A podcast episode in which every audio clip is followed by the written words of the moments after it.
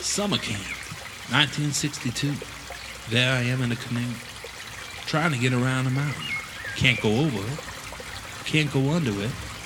I must go around it. Where do I so go? I'm going around.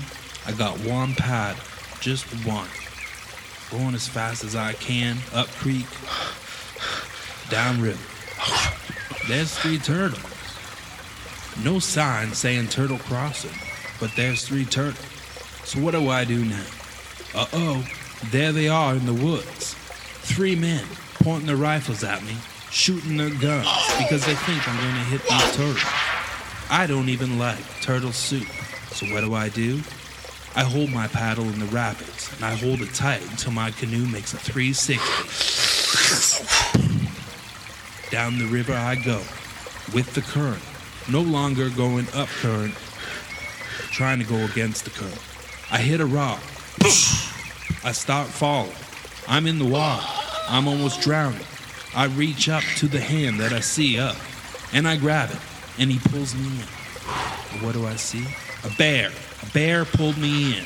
That bear's gonna eat me. I don't want this bear, so I fight this bear and I punch that guy in the nose. Now that this bear is in my control, I take that bear up into the woods. Did you kill the bear? No, I don't kill this bear, but I still wear its fur. I'm all about the animals. I put this bear, who's knocked out unconscious, over me and I carry its 356 pound body through the woods, wearing its fur.